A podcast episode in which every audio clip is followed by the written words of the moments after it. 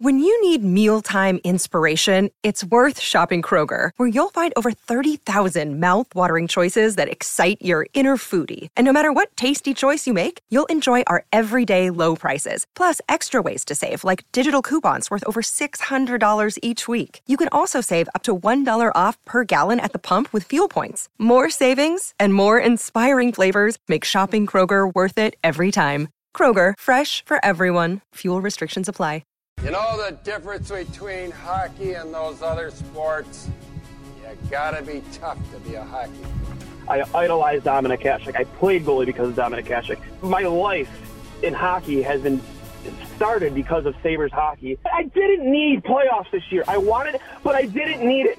But when you screw up for the fans as much as this team has over the last like five years, and just don't hold yourself accountable, I'm sorry. I'll hang up and listen. I'm sorry. Welcome to Two Goalies, One Mic, an in depth look and behind the mask conversation about the greatest game on earth, where everything goes and nothing's off limits. Now I'll tell you something about this guy. This is only three minutes, eh? Whammo!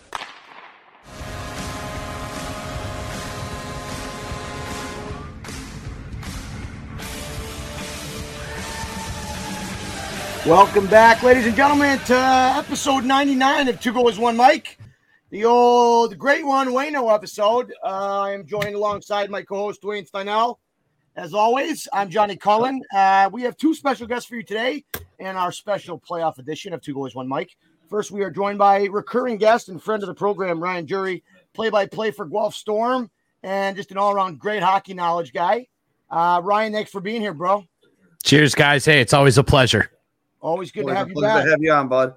And also joined by host of the Blue Yorker, former NCAA Division One college hockey player, spent some time at UMass, ZooMass, and graduated from Mercyhurst. Um, good to have you on, Johnny Lazarus.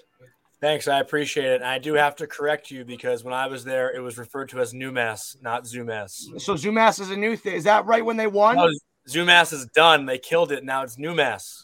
Ah, okay. Did you play against uh, Carson Gicewicz? He's a Buffalo boy. I played against him when he was at St. Lawrence my Yeah. freshman year. Yeah.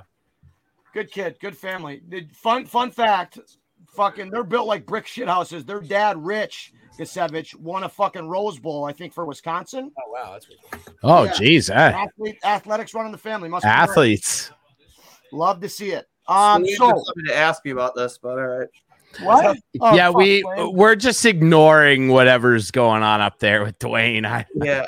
So I was at Texas Roadhouse with a girlfriend before this, and uh, you know, they had this balloon guy there, right? And guys all decked out, kids are wearing hats. And I'm like, well, you know, not to be all mushy gushy, but I call her. She's like, everyone's got a pet name for the girl. I call her Penguin. Can you make her Fuck, a Wayne, keep that to yourself, man. Well, listen, fuck off. So I so I they ask her make her a, pe- a penguin hat. Guy does an unbelievable job, dude. Like for balloon animal standards, this penguin was unbelievable. Had like glow up lights in it and shit, and just like guy the guy's an artist. And then she's like, "Well, you can you make him a goalie helmet?" And this is what came out. So I told her, not a oh, bad effort. the Like yeah, you know what I mean. Like it's all right, you know, considering you know whatever. it's balloons. I mean, She she dared me to wear it during the show. I did. I wore it. So now we're done. I'm remember my Success. first fucking date, Dwayne. Jesus. what you want to be my date? No, Dwayne, you know what? Good for you. You know what? How long will it last, though? Uh, Not long. we, listen, man. Like me and her have been, you know, hot and Long. cold for like over ten years. You know, you know, hot and cold for 10 years. like you know, you know, yeah, we, you know, that about? we dated when we were like 21. You know, we broke up. We got back together like five years ago. You know, it wasn't like, you know, we're together, but like we were we were seeing each other, and then three years ago we started we started back up again, and you know we're we're doing really well. So you're yeah, like you're you're hot and cold like the Leafs playoff optimism. Huh. I shouldn't say hot and cold, but like you know, on on again, off again. But I got gotcha. she's an absolute rocket, so I have nothing to complain about. Congrats. Congrats. Daddy, your own stats, Dwayne. I'm out hitting my Oh. what, what, what- what is it? What is it, Cully? I'm, I'm out hitting my coverage. Out kicking your coverage. Out kicking my coverage. You're Hundred punching percent above your weight class. Yeah. That's Yeah, I'm definitely out of my. I wouldn't say I'm not going to say that because if she hears that, Your weight class. No, I just but, but we know what you mean. Yeah, you know what you mean. I'm Yeah. definitely, I'm definitely out of you know in the wrong atmosphere when it comes to her. So you're Jay Baruchel. She's out of your league. yeah, for sure, hundred There you go. hundred Okay. percent. All right, getting off of Dwayne's love life and into the nitty gritty, we have a packed lineup tonight. Love to see it. Love this time of year. We got four games going. Um, right now, tied one to one with the Panthers and Capitals. For those of you that are listening, we're recording on Monday night. Um, both games tied at one. Uh, Johnny, I got to ask you. So you grew up a Long Island boy, played for the Gulls, and um, all over. yeah. So I, I'm assuming that Blue Yorker is, is a Rangers centric podcast. Yes, fill fill us in. Uh, it was originally through the Believe Podcast Network. It still is on the Believe Podcast Network, but um, it was called Believe in Rangers because they have a show for like every single professional sports team. But uh, we've been partnered with this company, Blue York, who makes a lot of like Rangers fan apparel merch. Um, and they're awesome with like video clips. This guy AJ Casaglia and Alex, his brother, do an incredible job making like Rangers hype videos and all this kind of Rangers content. And uh, they wanted to like brand us as their show, as their show. So uh, literally like three days ago, we became officially the Blue Yorker, and uh, we're super pumped about it because those guys do awesome stuff. They, yeah, they, man, they, it's a catchy name. I like it. I'm all about that. You got to find what works for you, and if people Yeah. are willing to team up with you, you got to do it. Um, obviously, one quick question. So you're a uh, Rangers fan at heart. You got to spend some time in northern Pennsylvania. Um, and what was your time like in Mercyhurst? Were you surrounded by Pens fans, or was it a good mix? Uh, it's a big mix between like Penguins, Sabres, and then obviously like the Cleveland area too. With like, I mean, obviously there's no hockey team there, but um, you know, a lot of Browns, Steelers, and uh, Bills fans. Um, I went to a lot of Buffalo Sabres games, especially like when my friends were in town. Um, so that was pretty cool because I got to spend like fifteen dollars and sit five rows up, which is pretty sweet. Uh, Speaking of know, guys that grew up around here that you're buddies with, I just looked it up. You played, I so I coached at Fredonia. You skated Oh, yeah, with Luke Rivera and Max Blitz. Blitzzy's a beauty. I love Riv and his brother, both great people. Uh, that's I- I- hilarious. Yeah. dude. Small world. I was thinking about that when I looked up your EP. Um, unreal. For those that the people that are listening and don't know, I, I'm always going to butcher this name. It's not the Maccabiah. It's the Mac. How do you say it? it's like Maccabea, but we say Maccabee. Um, but that's how Okay. I met those guys, and and they're like, you know, they're, I mean, Luke Rivera is one of my best friends in the world now. Dude, Luke's a beauty. Next time you talk to him, tell him you were on with Cully and tell him I said hello. Well, hopefully he's tuning in. Fucking rights, Luke. I miss you, Rev. Uh, they still live out in California. Yeah, he's actually uh, having a baby girl um, anytime soon. Love to see it. Here's a quick story. I coached these two guy boys, two guys, and I had a diaper party. Rivera and a few of the guys got the whole team to come. Everybody brought diapers for my baby girl. So it's awesome to see it. Happy uh happy upcoming Father's Day. That was awful. Uh but no, Riv and Blitzy, great people. Um Yeah, you guys did well out there. I remember them coming home and sharing it with us. That's really cool. Tell us really quick, give us a rundown. What's that like? And and before you do, so Ryan, do you remember Dan Ehrlich from London? Yeah, yeah, I remember Earls. Yeah. He played. He played in this in uh, Maccabi games, and I So does remember him Zach telling me that we played together at Western, and him telling me about it was awesome. So Johnny, tell us, tell the fans listening what what that entails and how that whole experience went. So essentially, it's just like similar to the Olympics, but it's only for Jewish athletes, and the games are held in Israel. So we were playing like literally in the desert in Jerusalem. There was like only five hockey teams, though, obviously, because there's you know only so many countries that have enough Jewish hockey players to form a team. So uh, we played like Canada, Israel, Russia, and Germany. Um, it was pretty cool. The gold medal game was us against Canada. They had a bunch of CHL guys, and we had a bunch of D1, D3 guys. Um, I think like 10,000 people filled the arena, which is really cool. I remember seeing they reposted Awesome Johnny. It was packed in there. Wow. The other it was athletes were in there. It was really That was cool. unreal. Um, we got smoked. We lost seven to two, but uh, it was it was a great experience. Um, you know, other than that, wish the result was different, but um, you know, Incredible. Yeah, honestly, you guys will appreciate this too, since it's your 99th episode. Uh, there was a video that played like um, I want to say like midway through the first period, like Wayne Gretzky, like talking about Maccabee games, like how cool it was to have hockey in the desert, and that was like, you know, that was awesome. Oh my god, yeah, right. Like, I mean, Wayne. I mean, that experience alone, just to have like a packed barn like that, and like Yeah. that's something that's just like I'm trying to find the right word for it. Like it's not common what you that that tournament you guys played in. So that must have been like a really special feeling to be like one of the first. It, it was it the first time? No, no, No, no, it's- a little bit. Yeah, it's been going on for a long time. The Maccabi games before us, um, like Team Canada had Jake Walman, who's on St. Louis now, or I think he got traded to Detroit maybe, and uh, Zach Hyman played for Canada as well. That's Wow. pretty sick. Yeah, Yeah. that yeah, that's great. Yeah, That's actually, the tournament I was in, there's like an older men's division also, like 40 and up, and Alexei Zhitnik, I think, who spent time. Get time. the in, fuck out of here. he spent time in Buffalo. Yeah. he Oh, played yeah. He 44, spends time in? Buffalo, dude. Yeah, he uh, he was playing for, I forgot what country it was, but uh, Czech he or was there. Slovak? So he was either Slovak, he, he was Russian, but he's actually on the front lines right now fighting for Ukraine. Yeah, he was playing in the tournament. It Definitely was- not it Russian. He's so a Soviet era. Soviet, but but but he speaks Russian. I remember him he, like A lot, was a one lot of the guys, like- Zhitnik was one of the guys when you had a new Russian player and he would be the translator. Yeah, Right, yeah. Yeah, yeah, no, he was there. I thought that was pretty cool. Yeah, he was. He was Good just, little hockey player. He was sick. He was actually he was really good in the Islanders. I remember him when I was a kid. playing. Oh yeah. Oh yeah. Yeah. Hundred nasty, percent. nasty slap shot. yeah, man. You oh, he had a nasty shot when he hit the net. Yes. That was the thing about him. Couldn't hit the back the outside of a barn. They used to say about him, or Rick Jeanneret used to.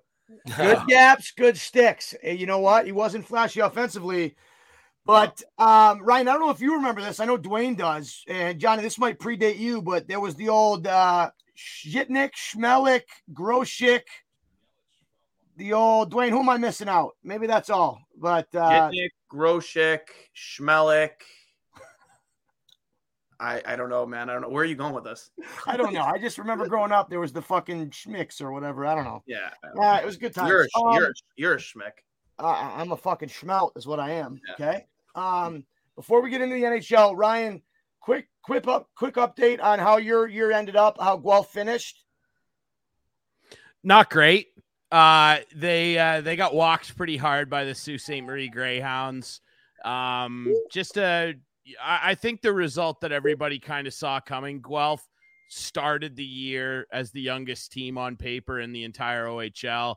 Added some overage guys in there who who played well for them, but you know I think that that team is is building up to be a real contender in the next two years next year they're going to be one of the strongest teams in the western conference this year they got some valuable playoff experience but that's kind of where everybody kind of thought that the line would end for them and it did five games the soo just big fast nasty mean team they pushed all their chips into the middle uh, of the table at the trade deadline getting jack thomson out of sudbury uh, they're they're loaded up they're going for it and uh, they made pretty easy work of a young Storm team that's just not quite there. Five games. Uh, I wouldn't be surprised if we saw the Soo potentially in uh, in the OHL final representing the West. They're that strong. So yeah, I mean overall a fun year. Uh, but I think the next two seasons in Guelph are uh, are shaping up to be pretty special. Now, sure. who was the overage player in Guelph that did a ton with charity? I think it, this might have been his last year. Uh, he had his own foundation. Is that this was that this year or this past year? So that so uh, if you're thinking of Garrett, if you're thinking of Garrett McFadden, McFadden. Um, that's he's he's a former Storm captain, and Ben McFarland just joined his organization. It's a mental health advocacy group called McFadden's Movement, uh, which is really cool. It's great for Ben. He's uh, he's obviously close with Garrett, and they've gotten to know each other really well. So yeah, it's uh, it- it's it's a nice story for sure. And next year, Ben will go around to a bunch of local schools as one of the uh, representatives of the organization and talk to kids and young hockey players uh, about the importance of mental health. So it's a it's a great initiative for, uh, for and I know Ben's really excited to be a part of it. I I thought that was really cool. I followed along with that, and Yeah. and people don't realize. I mean, I didn't realize this as a, as an American, and John, you could probably relate to this. As you're coming up, um, you know, obviously, you know, you have you have NHL teams, but being an OHL player in some of these, um, you know, smaller market towns, you really have an opportunity to make an impact. I was lucky enough to do something called Cully's Kids, uh, where I was able to, you know, get an insurance company. Um, to donate, you know, 250,000 books. And I went to different schools and read to them. Um, but it really gives you an eye opening experience being, you know, bigger than the rink or bigger than just a hockey player. Um, and it was a really awesome thing. And I know Guelph, um, like you mentioned, with those two, they've done a great job. Johnny, to, to ask you before we get into the NHL stuff, being an American college hockey player, being able to experience it not only in you know the mecca of college hockey in Massachusetts, you know, close to home, but then to come out here, um, what was it like for you to to to be, you know, be able to give back? And and what what did you guys do? Was it was it as a team, or did you guys do anything individually to you know go into schools, whether it was a reading program or you know to teach them how to play hockey? Did you guys do that in the NCAA?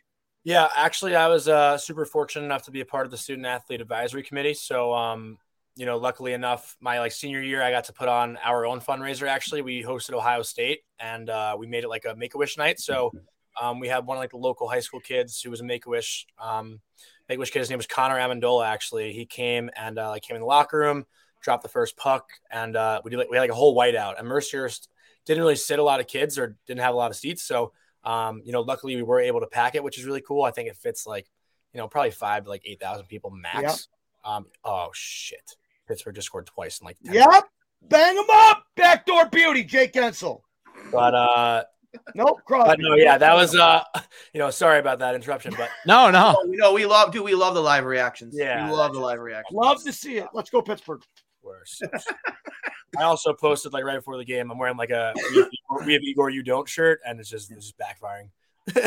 uh, oh, what a pass! Oh my god. Yeah. You know what's interesting for me, and I want to get your guys' take on it. It's obviously you know Malkin's on on a contract year, uh, Letang's on a contract year. Um, I I worked in Pittsburgh a couple years ago and didn't realize, you know, just how hockey centric they've become. Obviously, the you know winning two cups helps. Having winning the Crosby lottery helps. What do you guys think is going to happen there? I mean, this is this the last hurrah for the old Pittsburgh Penguin core? Who do they, they bring back choose, Who would you keep, Letang or Malkin, or neither? You, I mean, Crosby's never leaving Pittsburgh. Crosby's never leaving Pittsburgh. I think if I had to pick Crosby, Malkin and Letang are up for new. I'm just saying. I'm just stating that Crosby, he, he's he, he's you know a lifer with Pittsburgh in my opinion. But um, if I had to pick between the two, I think I think Letang's the guy odd man out for me. I just I, I, he's gonna he's gonna he had a great year and he's gonna demand a lot of money. I mean, I think Malkin still is is you know as much as he's not maybe not dominant. I think the smart play for Pittsburgh, especially with their back end being so blue and, and so young, uh, this guy eats 35 minutes a night, and even though he's getting older, like how do you replace those minutes? I, mean, Ryan, I, do you follow along with Pittsburgh? If you were GM for a day, and you were uh, Berkey and and and I forget who else is there, what, Hextall. What yeah, Hextall. Uh yeah, it's a tough conundrum because both of them are older and both of them are injury prone. Like Malkin's got a super dodgy knee. Letang obviously had that stroke scare. He's had shoulder problems. Yeah, he's had a lot of injury issues. But he's but he's bounced back. Yeah, like he's had he's had a really nice year. And if you're asking me who I'd probably rather keep and that would be cheapest, it's probably Letang. And he's probably the harder guy to replace. I mean, as good and as legendary as Malkin is, like, it's a joke that he wasn't named one of the top 100 NHL players of all time. That, when that list came out, that was a joke. There was about 12 guys on that list that I would have put him ahead. Um, but neither here nor there. I just think that as great a player as he has been, I think they would have a tougher time replacing Letang simply because right shot, really good puck moving offensive defenseman who's pretty darn good in his own zone too as much as i cannot stand that guy as a caps fan. You've you know being impartial here he's a fantastic player i think he'd be harder to replace in pittsburgh's pipeline because you look at these forwards that they just find these guys, uh, like the Penguins, constantly are just farting out sixth round picks that are useful players. Rust, even Guentzel wasn't super highly touted when he was drafted. How about Rodrigues comes over from the Sabres and he turns Absolutely. around. I don't even think Guentzel was drafted. I think he came right out of college, right out of Nebraska Omaha. Yeah, it's insane. Like they just find guys. So it Sheary as well yeah. um, who's playing for my boys now. Yeah, it's incredible. I think that because of that, they're probably with a gun to their head because they're not going to want to do either. They're probably going to try and keep Letang over Malkin, and that's probably what I would do too, based simply on the fact that hey, they still have Jeff Carter, who is not Malkin, but he's still a pretty good player. Guy and looks he'll be good with his helmet off. Yeah, he looks real Yeah, he good. does. Yeah, he's, he's First got the team all beauty. Um, so I mean, it's a tough decision for a general manager, and they're on the other side of their window. But I guess, gun to my head, I would keep Letang because I Real- just feel like he's harder to replace than Malkin. Real quick, Johnny, I'm watching the replay of that that goal. What the fuck is Braun doing there, man? Which one? I, I didn't see the second one. I missed the second. The second backdoor. Uh, I'm, I'm looking at the replay right now. I'm trying to tell. one. He's just literally waving his stick, literally doing half circles up and down the ice after the giveaway at the far blue line. Like, what is he doing? I don't know, but Foxy was caught sleeping there with Guentzel sneaking right behind him. Oh my god, yeah, that thing was of the Fox, I wanted to ask you, Yeah. and, and Ryan, you'd probably have a, a knowledge of this too. I I remember him coming out. He obviously drafted the Calgary. he, he slipped him in the draft because I remember seeing him with NTDP. He was a fucking awesome player. Obviously a little bit undersized, but just a wizard with the puck. Great boots, um, awesome gap. He kind of fills that new prototypical defenseman role. You look at Quinn Hughes um, and and Cale Makar. You know, not the biggest guys, but able to contribute offensively and really drive possession numbers. Uh, Johnny, he's a Long Island guy, isn't he? Yeah, he actually, we grew up together. We actually went to the same sleepaway camp. He's, camp. he's around a 96, 97 too, right? 98. He's a Jewish kid as well. So, uh, really? Oh wow, there you go. had the Maccabee invite, but he he had too many other. Yeah, see you Yeah. later. He had development camps to go to. Yeah. Um, but be yeah, I mean, as far as Adam goes, like I've been, you know, I've known him since we're like 10 years old, and he's always been the guy. Like he's not necessarily going to stand out in any game. Like you know, you don't necessarily notice him right away when he's out there. But uh, if you just break down his clips and his shifts, like he makes every single decision the right way. Like that's always how he's been. He's always been the smartest guy out there and just makes a simple play and makes it look easy. Like my dad always said, watching Adam play in like a you know college game, he looks exactly the same as he does in men's league. He just like is so poised and, and just so calm out there. He never gets hit because he's just so elusive, right? Like you really look at uh, Pietrangelo was the best defenseman I ever got to play with, and he broke it down simply. He said patience and deception, Mhm. and now it's taken me a long time to really break that down. But when you look at a guy like Adam Fox, he's patient, he's deceptive, and, and not just with his shot, but with with his first pass. Mhm. His Uh, head the guy hardly ever gets hit either. Sorry, what'd you say, Johnny? No, I was saying his, his head fakes are just out of this world. And and and and also his full body, his hips, and the way he's able to disguise what he what his true intentions are. It's been really fun to watch him. Um, and I wanted to, I wanted to, before we move it over to Washington series. So McAvoy and him also played together for a little bit, right? Charlie came down to play for the Gulls. Is that right? Yep. Oh my God. Yeah. Charlie, uh, they've been playing together for forever. Adam, Adam actually played like a year up. So Charlie was a 97 and Adam played with the 97s growing up. That's awesome. I, I just saw that Pittsburgh miss too. I Yeah. wanted to before we flip it over to, to Ryan's uh, the old caps. Johnny, you've uh, you've seen Igor Shesterkin up close and personal. Uh, obviously, gonna win the Vezina. If he doesn't, that's a crime. Mhm. But the Vezinas for regular season, you know, last game was a bit dicey. I love watching him. I use him for a lot of clips for my goalies. Uh, what, what's it been like to have the Rangers go from Lundqvist, you know, maybe that one or two years in between, and then finding another looks like you know generational stud. I don't know how that stayed out.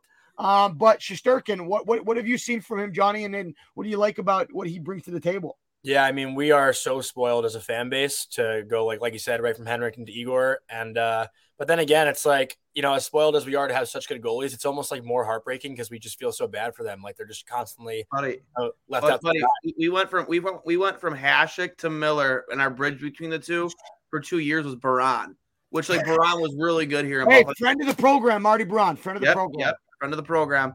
He's uh I mean, I think he has this I think he has the Sabres franchise record for most consecutive wins, even We had him for a bit too in New York. Yep, yeah, you had him for a Yeah, couple that's times. right. Yeah, That's right. hurdle hurdle Um, on him. But like it's just Yeah. you know, it is heartbreaking, dude, because these guys stand on their heads for you night after night after night.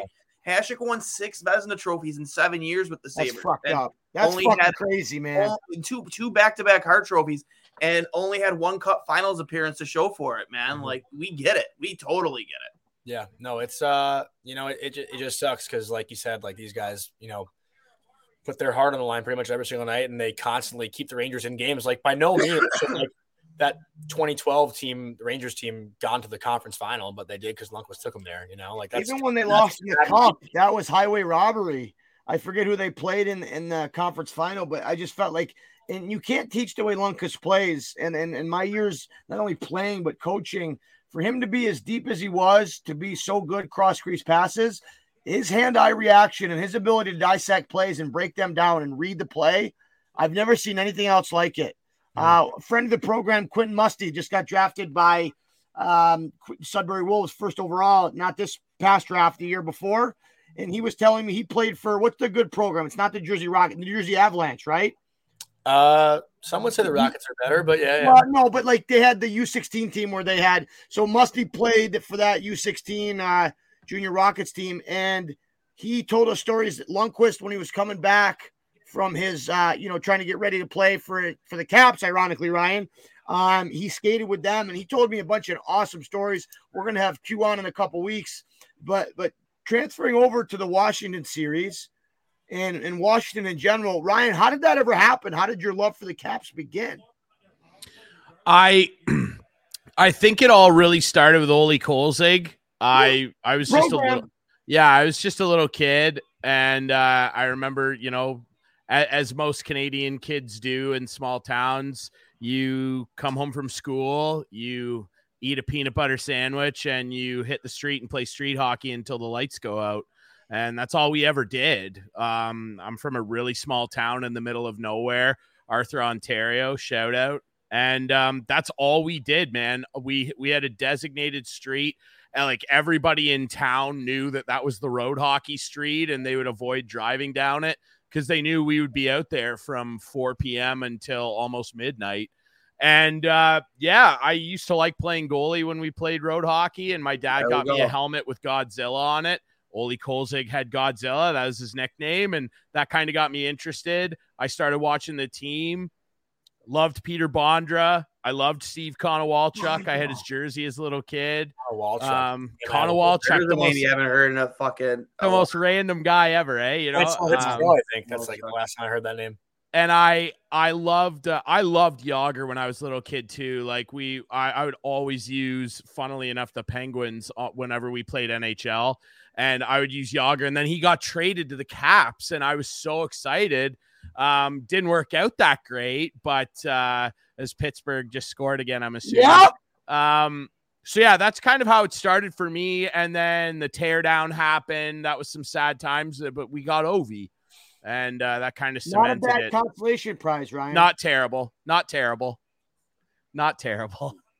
And you know what? We talked about it with Pittsburgh getting Crosby, and not only that, but you go Fleury, Malkin, Crosby, maybe not in that specific order. And seeing here, good patience, double clutch. Trouba unable to clear his guy in front. No, he didn't get a piece. That's a stuff one, Johnny. I'm but, never coming on here again. Terrible, terrible. Johnny's done with Don't this. say that, bud. Three goals in the second period since I've joined this stream. Yes, Oh, but no. if anybody could come back, I think it was a similar score. Maybe it was three to one. Same exact score, yeah, same exact Yeah, score. so it was. I mean, when I look at a team that, that has the offensive, not only just the offensive, but the ability to climb their way back, um, it's it's New York. Now the question becomes: Do you do the same thing you did in Game Three, and or sorry, yeah, Game Three, and and and get uh, who's the other goalie? Not Samsonov. That's that's a Washington Georgiev. goalie. Georgiev. Georgiev. I mean, I, I. I yank him. I would yank him right now. Um, I mean, what do you have to lose at this point? You're down four to one. Save him for game five. I mean, just at this point, you're just going to ruin his confidence. I think, right? Like you got to put it back up. Speaking Well, yeah. of ruining somebody's confidence, Dwayne, did you see last night where Sheldon Keefe, before he pulled Jack Campbell, and Jack is a friend of the program, a former goalie partner of mine.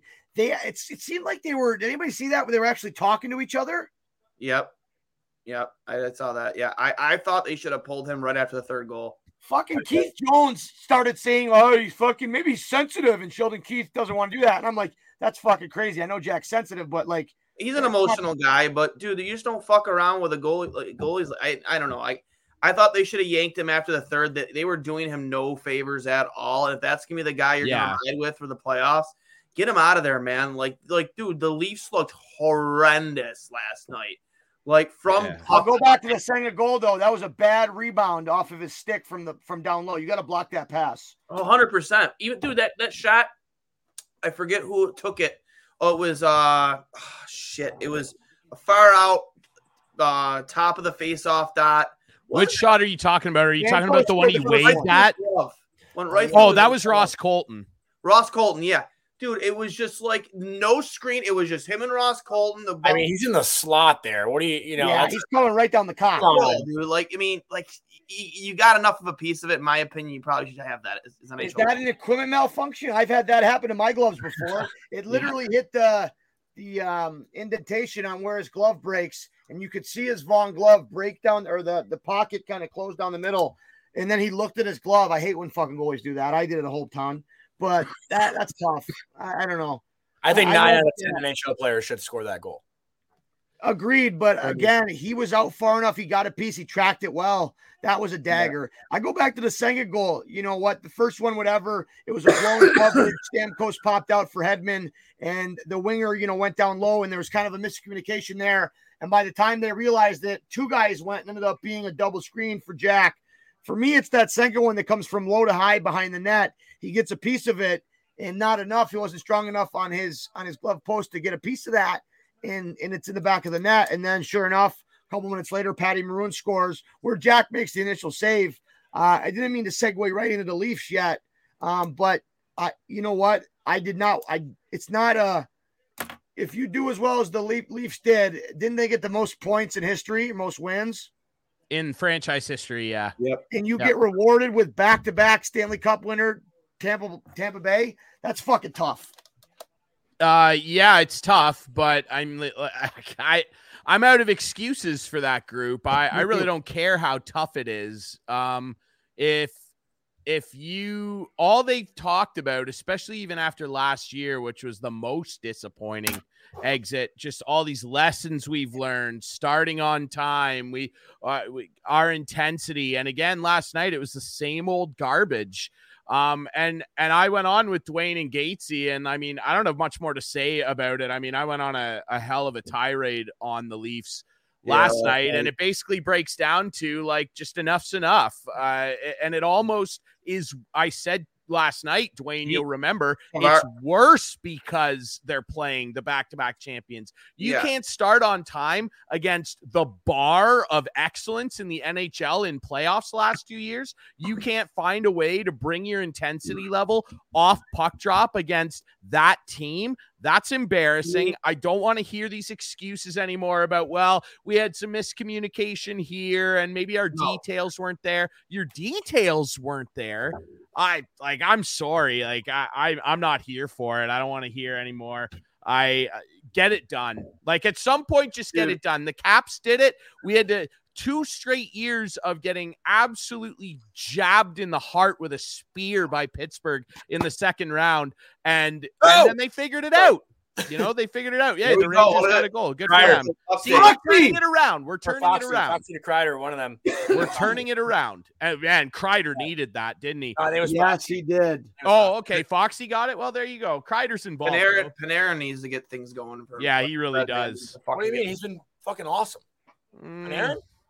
Ooh, He's like five points in the Foxy. series. Does he? Yeah. Yeah. Yeah, I- no, he had he had a hot comeback, but again, he, He did have points. game. I think what he had four Won a game points in last game, but they lost. Yeah. was what four out of four. I mean, it comes back to kind of what Ryan was just saying. You have to find a way to not only have the individual success, but the individual success that leads to team success and gets the win. At this time of year, they don't ask how, they ask how many. You need 16 wins, right? And and I, I I'll tell you what, my mom, I don't know why she likes the Capitals, but she does. and and I, I was happy to see them win it. I love TJ Oshie, big fan of him, as Yeah. Pierre McGuire would say, if from Warroad, Minnesota. Yeah. And I was happy to see the Caps win. It's been tough to see that decline, though. They haven't won a series since. And me saying that's probably going to be the dagger in Florida's casket. Um, and, and not to Uh. transition too much to that game, um, I wanted to touch on one thing on that last goal. We talked about, and Johnny touched on it as well. Foxy has an unreal zone entry, is able to get Pittsburgh puck watching along the boards, and is able to feed it through traffic. And as a goalie, you know, that defenseman did everything right and it goes off his skate. Those goals happen, but what a fucking big goal for New York, man. Huge. Just throw it on net, man. Good things happen when you put it on net. Um, so teeing up before we move on from Washington, Florida, I I don't know if it was just me, but anybody notice a little bit of panic in that group? Brunette switching up lines on the fly. I know you got to find some to work here uh, in the third period last game, but very uncharacteristic of them. You know, not getting a ton of looks. I don't know if that's some Samsonov playing really well. Uh, and I mean, what are your guys' thoughts on, on, that series? The way it's going right now, it's still one to one, right, Ryan? Mm. Yeah, they're still tied at one here. Um, and Florida just still can't get their power play sorted out. They've had, I think, four opportunities now in this game. Yeah, running the five forwards. Maybe they'll throw Ekblad back out there with the top uni. Who knows? Florida just got a penalty finally. Um, but yeah, like they're up 20 to 9 in shots right now, late second. The Caps have been swimming in this second period, and Florida just can't figure it out. And and I mean, Samsonov is obviously putting up another gem right now. That that lone goal that he let in, much like the Saturday game, was so soft. But now he's he's locking it down right now. And like the Caps, I don't know where this penalty killing has come from because they weren't that good at it. Uh, down the stretch in the regular season, but they're doing a great job. And if they win the special teams battle and you keep letting Ovechkin tee up shots like that one, um, the the Panthers will lose this series. And it, and the thing is is the Panthers are what the Caps were for a long time. High flying offense relying on scoring a ton of goals a game. I think they averaged 4.08 goals a game. A lot. Did he like get they, shit out the whole year. A historic a historic offensive output uh, in Florida. But that's not what the playoffs generally are about. No. And guys will lean on you, and those extra hits that don't necessarily happen on a Tuesday in Phoenix, uh, they happen in the playoffs. Guys label every hit, they make you pay a price. And say what you will about the Caps and how they've declined, and they have since Barry Trotz left. Which what a fucking story that is! I can't believe the Islanders. Uh, yeah, that, that took everybody by surprise, man. Absolutely outrageous. Some some NHL team is absolutely emphatic that Barry Trotz is available. His phone must be ringing off the hook right now. But say what you will about the Caps, they're still a big, mean, aggressive team, and they love playoff hockey. Like if if you want to get into a battle in the corners and get into a war of the wall, good luck against the Caps. A lot of big boys over there that can run you through the glass. Speaking of that, and I got to grab my charger after this, so Dwayne will carry the show. Mantha, that trade didn't make a ton. I mean, on paper, it makes sense. I didn't see him contributing as much as he is now. And I don't know if that, and Johnny, maybe you could touch on this going from one organization to the other. I got traded as a goalie, and there wasn't a whole lot outside of learning the different, you know, different handedness of defensemen and how we like to break out. But to be able to, to, to go from one organization to the other, it's not, it's probably not easy. But Mantha has been a goddamn fucking brick shithouse wrecking ball and not just with his physical play, but just being a deterrent, right? Like you saw him and Marchmont go at it, Marchment, and fuck, like I saw Marchment with his tail between his legs. I love his game. I love that he's a pest.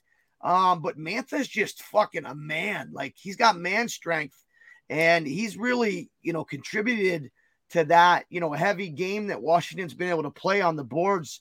Um, it's been fun to see.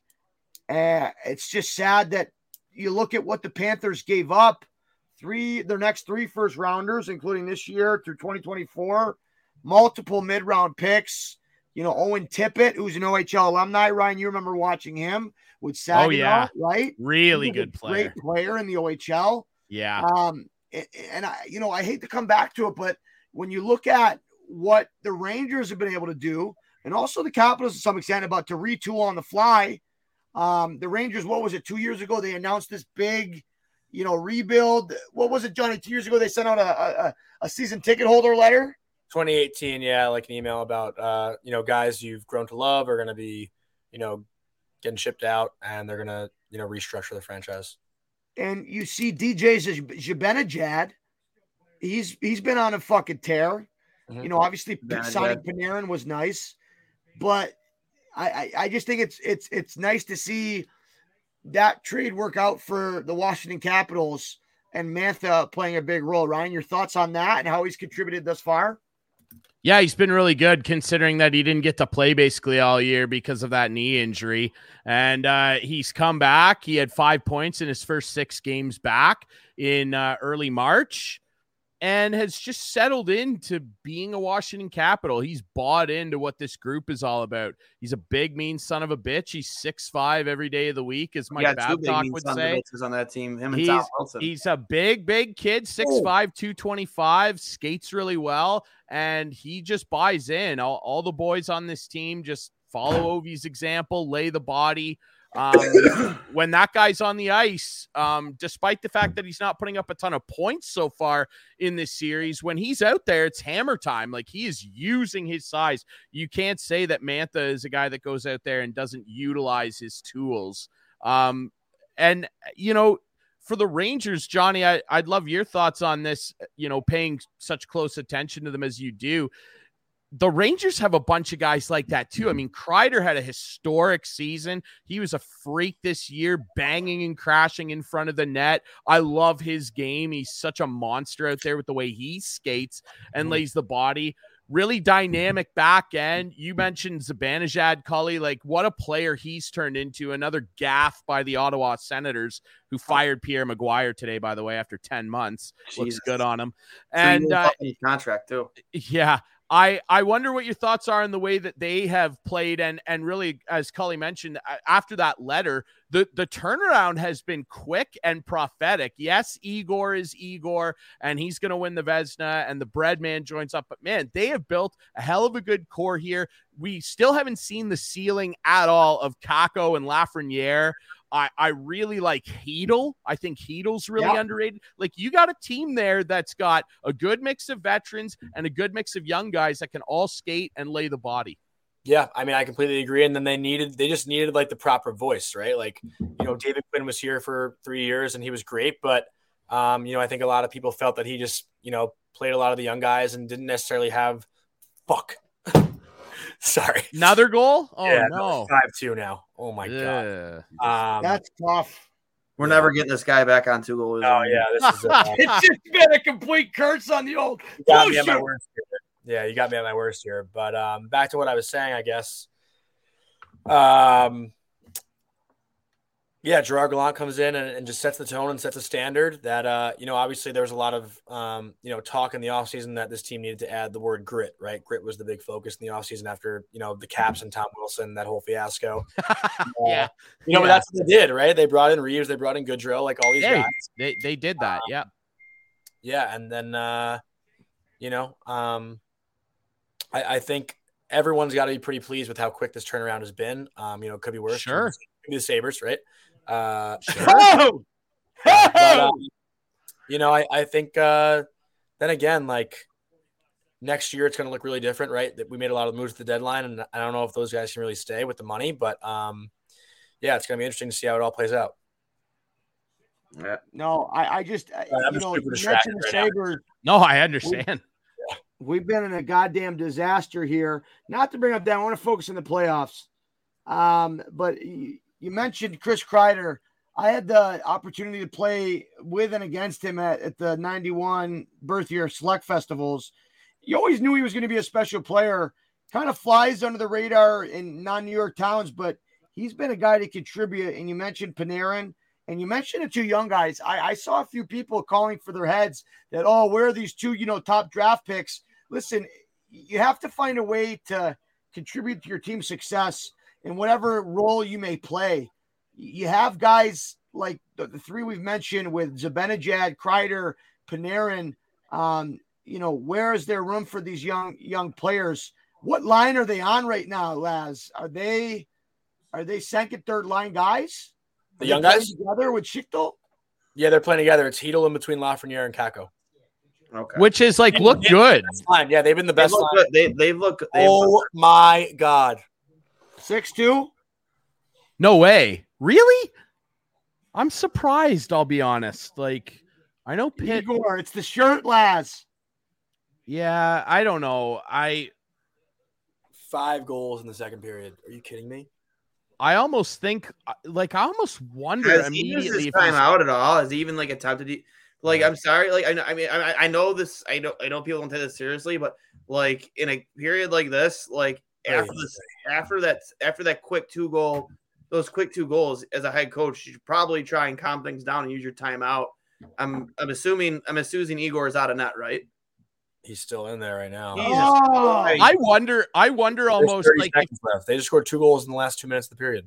Yeah, that's not good. That's a backbreaker. I do wonder if maybe uh something's up with him like an injury or something even just a small thing like even after that that whole carter debacle where they came together i wonder maybe if he just got a slight tug of a hammy something right? Because like he hasn't looked like himself certainly even the last two games. And i mean not that the team's doing a ton to help him out and pittsburgh's just running roughshod with their dump and chase and and the rangers just can't get a clean breakout right now which is a little surprising given everything we just talked about. But i mean give I- pitt credit man. Like it's yeah. hard to bet against crosby and malkin. Like they just keep showing up I think it's pure inexperience right now, and uh, for sure like you know, a lot also- of young guys I think back, and I'm pretty sure it might have been Kevin Weeks in that, honestly, but I think I actually no, I think it was Lundqvist. Uh, 0506, the Rangers played the Devils in the first yeah, round. Yeah, it was 06. Remember they showed the clip of the the series against Pittsburgh? Yeah, they got no. The Rangers got swept in the first round against the Devils. Okay, well, it was Oh, maybe the next year. They Did lost you, in were you uh, watching when they showed that clip no, in I, the I missed TV that. timeout? Sorry, go ahead. No, I was I was done. No, I mean, I for was me- done, just so dejected. Somebody I- help this guy out, for God's Oh. sake. Fuck eh, when Igor when Igor made that that that hit with Carter, it struck me and and I forget who was talking about on the air, but he he didn't prevent com like con- uh, contact. He almost put his left leg out there, and you bring up a good point, Ryan. Like, could that have led to an injury? Maybe.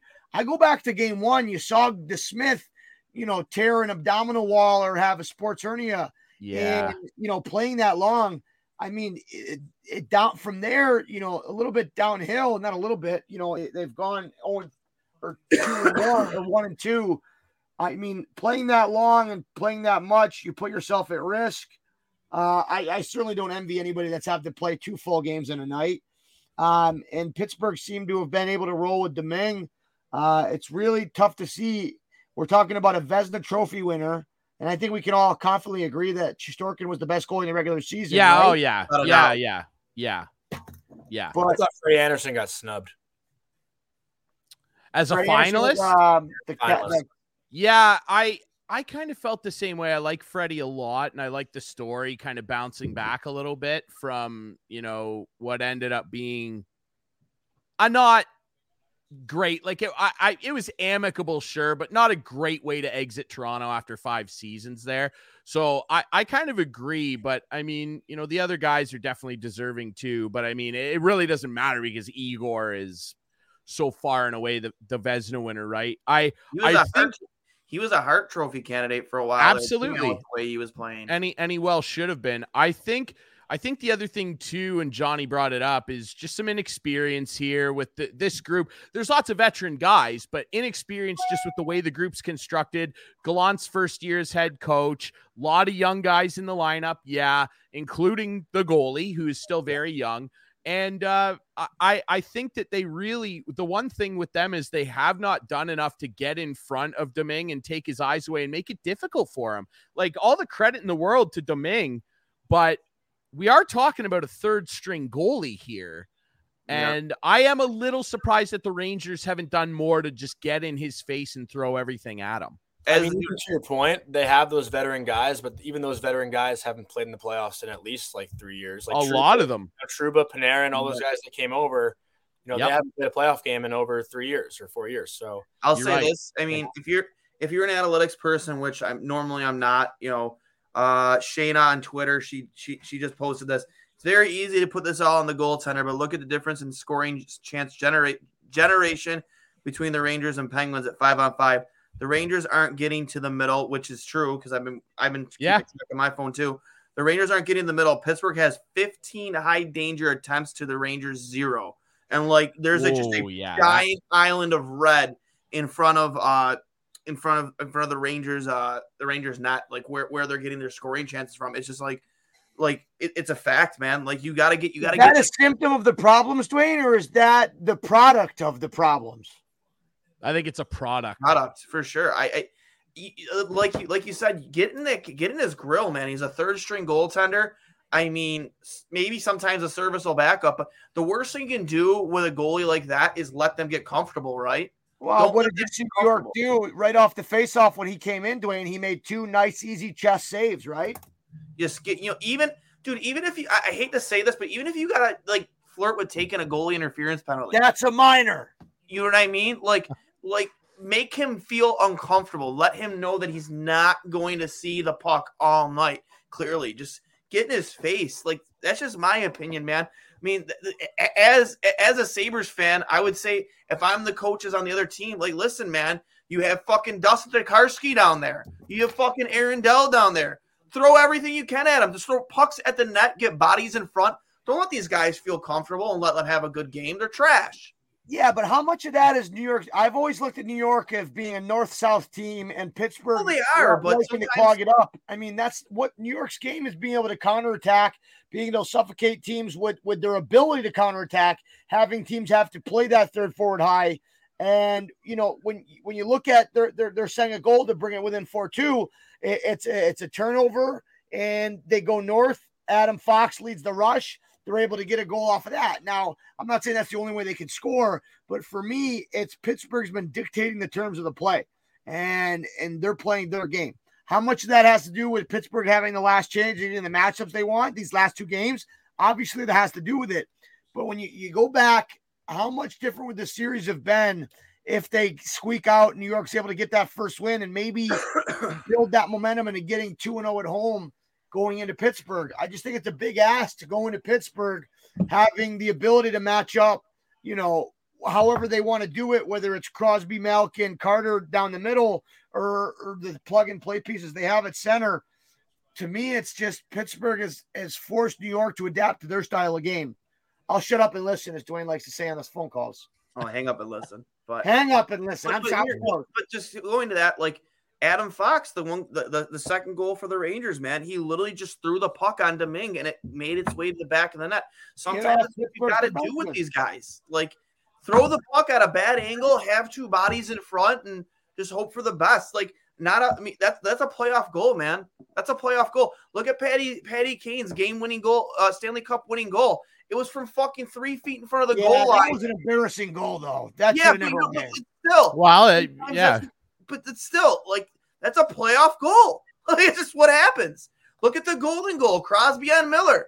Fucking the That's a exact play. That's a skill play from Crosby to call for a ginless pass. And as he read Miller's poke check, he put it five hole. That different goals. I get where you're coming from, Dwayne. You know- I, I agree. I guess I want to tee up Johnny. When you've seen New York be successful this year, was it was it playing the other team's game or was it dictating the pace of the game and playing the north south hockey and, and being being able to get up the ice, whether it's turnovers or bad changes or whatever it may be? How has New York found success this year? I'm going to be honest. I didn't see a ton of their regular season games. Johnny, you have. Uh, you tell me. I mean, they had the second or third best power play all year that generated a lot of the offense. Got them They were so good. so good in the power play, and their power play has not really been all that good in the last two games. Um, they were 0 for 4, I think, in game three. And tonight, I don't think they scored one tonight.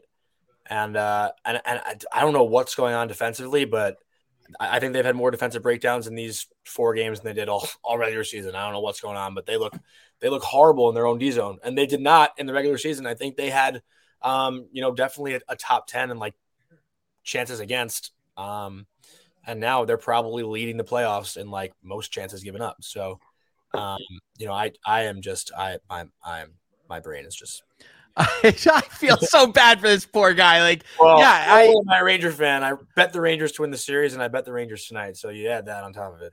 Yeah, that's that's never a fun seat to be in for sure. I I agree with you, and I think I think maybe they're maybe because of the way this group's constructed and how young and and green some of them are, and how green overall the group is as a playoff team. Because let, like let's be honest here, like they're well set up for the future. Like the Rangers, as constructed now, even without adding to this group in the offseason, which I think they will. Um, e- even if they didn't do that, they're well set up to be a playoff team for a long, long time. When you have a goaltender in net like that, first of all, that's the biggest thing. That solves a lot of problems for you right there and can mask a lot of issues in the regular season, especially in the dog days when guys maybe don't feel like getting up for a for a game at the 5000 seat Arizona Dome or whatever the hell they're calling that stupid stadium where they're going to Uh-huh. drive guys to the rink in golf carts fucking embarrassing for this league but he covers up a lot of problems. And so that's the biggest thing for you right there. You've got Igor.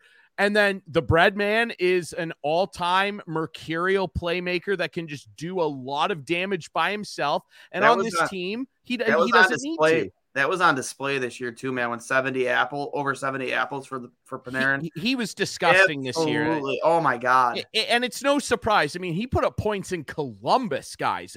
Columbus. No disrespect. And my cousin was the assistant coach there, so I'm not shitting on them. But I mean, he put up points in Columbus, ladies and gentlemen. Like this guy is a really good player. And then Kreider is just a great leader who had an unbelievable year. And then I really like the young guys they have. And Zibanejad's one of the best two-way centers in the game. He he legitimately is. Like he he's a guy that I would want starting in the defensive zone. I'd want him starting in the offensive zone. But I think maybe their over reliance, if you can call it that, at, at least it looks to be in this series right now. Their over reliance on having power play success is a thing that's not really going to do well for you against a team like Pittsburgh. Because again, give them their credit. This looks a lot like those Pittsburgh teams that went back to back. Not flashy on the decor. It's just so meat and potatoes, but their decor can all skate. And when the Rangers, who are a north south team that really rely on getting in there and smashing bodies on the forecheck, when you can't get there first, and Pittsburgh can just flip it out and have guys like Crosby and Rust and Carter and Malkin and Rodriguez go and fetch the puck in the neutral zone and create good turnovers with sticks going the other way it's a bad matchup in a sense for the Rangers, and I, I can understand why they're having trouble with it because Pittsburgh. Say what you will about them, and and what appears to be holes in their roster when you st- when you have Sid, Letang, and Malkin out there, hard to bet against. So Rangers are the only team that are above 25% on the power play and below 70 on the penalty kill. I don't know what their numbers look like in the regular season, That's but tough. you'd like to think that they're above 66, right? Now, you, you guys have both mentioned the ability to be a special teams, you know, team, but I, I, you know, and I'd have to go back and look through what what what are the debacles on the PK, but 66%, you're not going to win a series and on the PK. Uh, Bob Bugner was the best coach I've ever had in saying this is that we took pride in being an 80%, 85 goal uh, percent play uh, PK team. And if you can kill penalties, even if you're not dynamite on the power play, you're going to give yourself a chance to win most hockey games. Um, you know, the only teams they're up against is Florida Kings and Nashville, and they're all within that, you know, 66 to 56 range. Everybody else that's winning their series is up in the 70s, 80s. Um, and, you know, Pittsburgh, ironically, 33% PK per, or PP percentage, 75 uh, PK. It don't mean to break it down into strictly a, a special teams game, but uh, for a team in New York that's that's been very good on the power play and and special teams in the PK in general, um, it's tough to to point the finger. I, I wonder going after this is is the third period started, Johnny? Uh, I don't even know. Just guess it. I'm getting always I'm getting always. Twitter notifications from from two goalies, one mic. Dude, I, I I tweeted out Rangers allow five in the second, and John uh John Lazzie's about to have a stroke live on air with two goalies on mic. Hop in and join the Cavo, and he Can we out- send this guy like a fucking Dairy Queen cake or something? Like Yeah, just know, right? anything. Like let's Uber eats this guy something. with the with the with the Michael Jordan crying, with the the Michael Jordan again. crying Yeah. yeah. on his body. I'll totally do that if they lose the series. I'll s- I'll, s- I'll send you a, a, a Dairy Queen ice cream cake with the Michael Jordan crying meme on Igor's body. Just No, no, That's awful. Now- now he's kind of asshole are definitely- you. No, he's definitely not coming he's back. definitely not coming back on the show You know now. what? As a Sabres fan, I take so much shit. So once in a while, I, I enjoy dishing it out. Well, if we use us, the Sabres, as a fucking benchmark, you can't get any worse than we have been. So, Johnny, just just you know, count your blessings that you're not a Buffalo Sabres fan.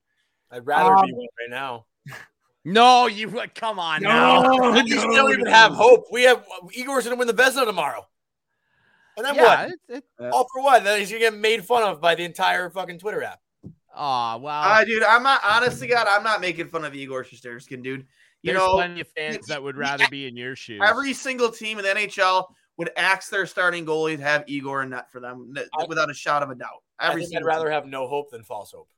Yeah, I mean, No, he brings up a now good now you Dwayne. sound like you sound like a Caps fan pre 2018. That's what you sound like right now. Yeah, I, I hope to. I hope that happens. I'll gladly get some second round exits to one day get the cup. I mean, I haven't. Yeah. but, but look, yeah. but look, but look at all those caps. Those caps. You always had to go through Sid and Malkin in their primes to get there, and as heartbreaking as it was, when you finally get when you finally get there, that just made it all that sweeter, right? Right, uh, Drew? The the Kuznetsov OT winner in Game Six against Pittsburgh that is the greatest awesome. Caps goal of all time. Was I, that the uh, breakaway? yeah, where Ovi stripped Sid at the blue line, which was even more poetic. Shove it up your um, ass, Sidney.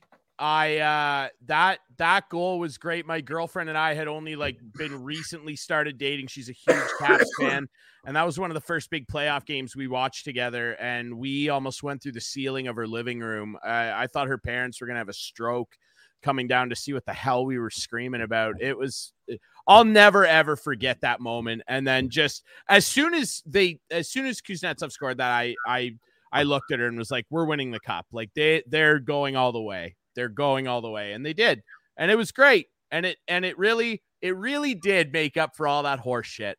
So I mean, if that if there's any consolation from me to you, Johnny, because I because again, I think the Rangers are going to be poised to be a consistent playoff team for for a really long time. We're only going to get All you got to do is yeah, they're only going to get better. Those young guys are going to get better. Lafreniere, it, Lafreniere is going to be a 30 goal scorer.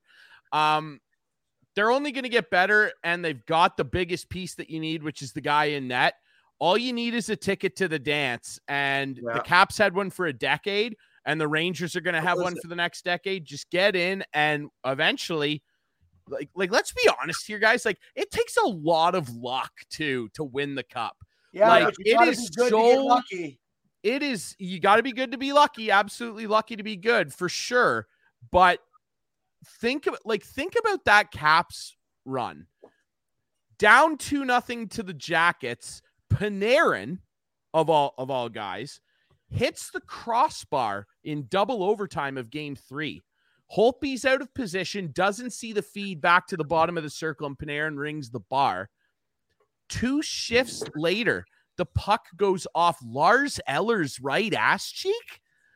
And and into the net like just the stupidest bounce and there were a couple like that against Pittsburgh too where I mean that winner I just talked about with Yeah. Kuznetsov Crosby of all players makes Turnover. a soft play at the blue line which he almost never does and Ovechkin who is not a defensive stalwart is back checking, catches him, strips the puck, sends Kuznetsov the other way.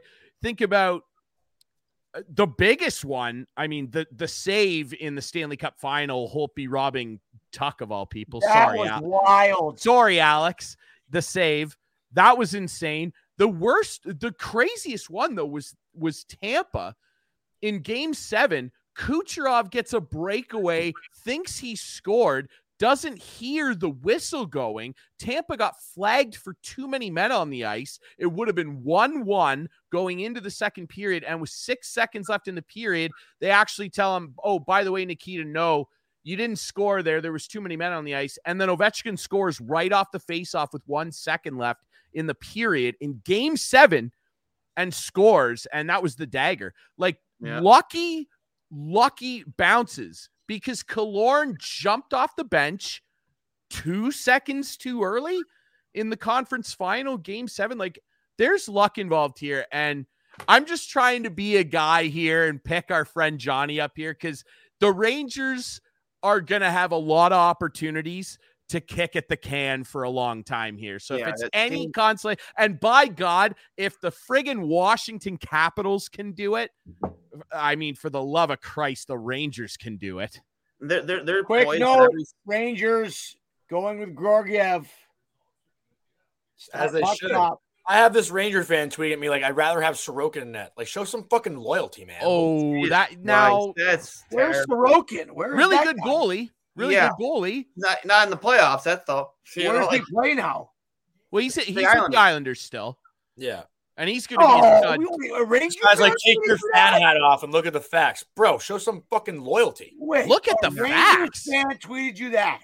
Yeah. What? What? Not- I guess, hey, not to not to perpetuate a stereotype, and I want to bring this up, Johnny.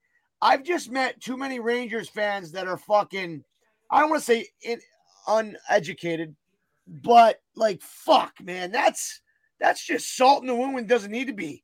I'll take fucking Igor Shesterkin over Sorokin any day of the week. I think Sorokin's the product of a very tight defensive system with Barry Trotz, and you saw what he did for Washington, Ryan. He is able to get everybody to buy into a defensive system that really doesn't give up a whole lot. They, they force everything from the outside and they backtrack to the house very well. Um, but fucking what a dumbass tweet that was. Whoever sent that, tell him to come over to Cully's house and sit on a pine cone.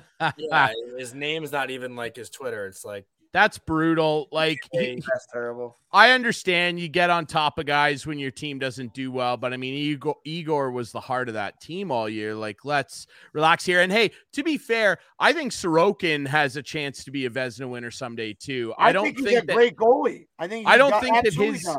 yeah, I don't think his ability is solely tied to what Trotz is able to do. And I mean, look at Varlamov because Varlamov was a Vezina winner before he came to the island and had success. I mean, Trotz plays a really great system. I still can't believe they fired that guy. But but look look too at the impact that a guy like Mitch Korn has on every goalie he ever coaches, including Dominic Friend of the program, Mitch Korn, children of the corn, they call it. Mitchy Korn is he's the greatest goaltending coach of all time. Um, it- it's incredible the impact that he has. I think Sorokin has an opportunity to one day be a Vezina winner too, but Shesterkin, because re- remember, like the the the Russian goalie school of the last few years. I read a great article about it a little while ago. Samsonov first, then Shesterkin and Sorokin. They were their next big three guys. And boy, oh boy, like all three of them are really high end, high talent. We'll see what happens with Samsonov in the long term as he's played again really well tonight. But man, talk about three guys that have just been really, really solid based on their potential. Shesterkin has put space between himself and the other two, like significant space. Those other two guys got some catching up to do. Just, I mean, to say, oh, Sorokin, Sorokin would be better. I mean, let's relax. bro, this guy now just second. responds and goes, I said, show some loyalty. He goes, to what? A fucking loser? I had loyalty to Hank. He was a winner. Shesterkin. Henrik, Lund- Henrik Lundqvist never won anything. Yeah, I, I literally said, I was like, I've never blocked anyone on Twitter before, but I'm so close to just blocking. Block that man. I Like, love Henrik seriously, Lundqvist. like- Hen- Henrik like- Lundqvist is a really good goalie. He never won anything, outside. Well, he won a gold medal, but not that's not the NHL. but I mean, and, and and that that Stanley Cup final loss wasn't his fault, and it's not No. his fault that he never won anything. That guy never won.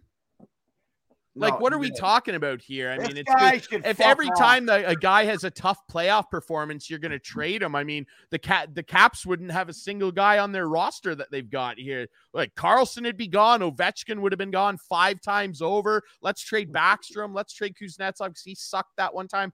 It's a goofy thing to say. I remember that actually, like, and and uh, you know what it is, man? It's because he's Russian. That's what it is, dude. And and I remember you guys know too, just year after year, him being like the only guy consistently putting points up. Ovechkin should go back home. Damien Cox, who's one of the worst Fuck hockey him. contributors of all time. He wrote a book a few years ago. My mom bought it for me because she thought, oh, Ovechkin's on the cover. Ryan will want to read it. It was called The Ovechkin Project. And the whole book was Oh. just slandering the guy That's about how they'll yeah. never win with him and he's not invested in being a team player and Crosby's so much better. I was furious by the time I got to the last a little page. bit of Canadian North American bias, eh, Damien? Yeah, just a touch because Russian guys can't be good leaders. No, uh, the, you know, the let, Russian machine often breaks. Yeah, absolutely. Yeah, don't look back at a guy like Sergey Fedorov or Larionov nope. or any of those great guys. Russian five, never heard of it. Yeah, no, doesn't exist. It, it's nope. ridiculous. Mogilny.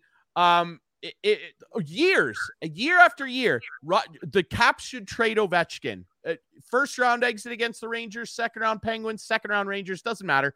The, they should trade Ovechkin. Ovechkin should go back home and save the cap salary cap money. Ovechkin's not a leader. They should strip the C. Just any excuse in the world until all of a sudden he wins. And now all anybody can say is, oh, what a great leader and blah, blah, blah. The, to, to go at Shesterkin so young in his career that's bizarre. After the season he just had, bizarre where you're world. set up long term in net, I think is goofy. I mean, that's just me personally. I don't know. You look at the Sabres, and me and Dwayne have talked about this a lot. And, and Laz, you're lucky in in that you have the answer in that. Now it's not. There's no sugarcoating what what's happening right now. Is it over? No, but the, the series shifts back to the, the Garden, and I love hearing the Garden fans over the the TV broadcast fuck you, ref, and all that good stuff.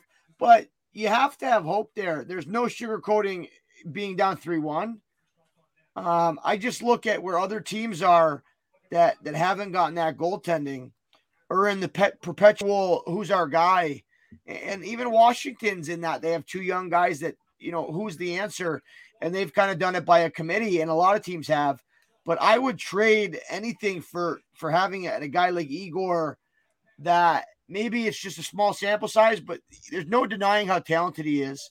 And and and, and he's, he's so going to be a piece to, to the answer. Um, I, I before we, we run out of time, I wanted to get your guys' thoughts on the Western Conference. Anybody been able to stay up and watch the games? I've been.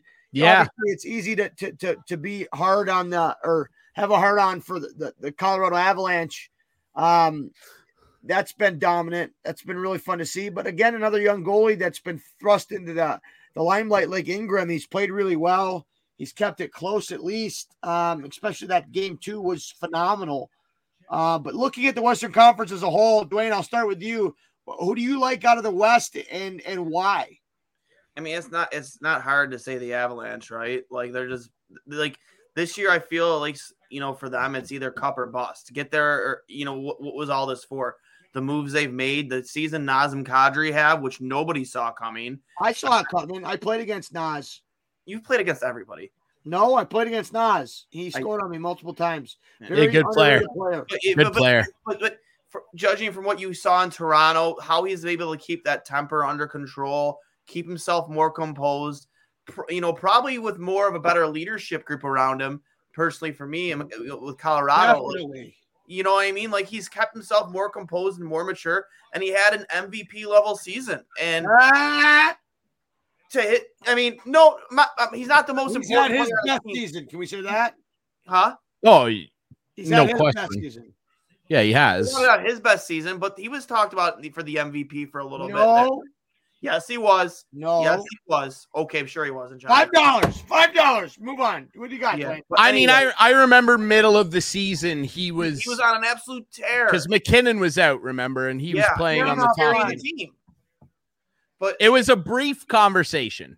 Yes, there was some brief conversations about Nazem being in the conversation.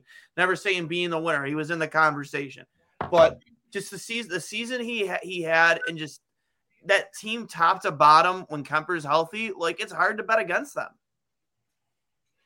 Uh, I is. got to meet Darcy in Ontario Reign, and I always ask myself, what the fuck is this guy doing in the East Coast Hockey League?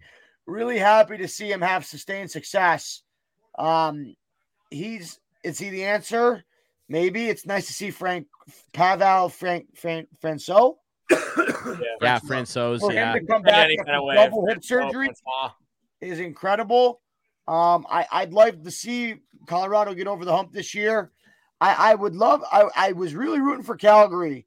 And another young American goalie, Jake Oettinger, has really stepped up there. Oh, good. Jake has been so good. He's been really lights out. And that's, that's been a fun series to watch. It hasn't been super high scoring, but uh, a lot of fun to watch them battle. Um, you know, this is put up or shut up for Calgary. You see Winnipeg going through a similar thing right now you know, a year, a year or two after where they were in the same kind of boat. and it's kind of imploding on them. Um, you've heard the rumors about Scheifele being unhappy and, and the finger pointing. I think it's if if I was in in Winnipeg in that management group or even on the team, I'd say let's fucking let the new coaches figure it out.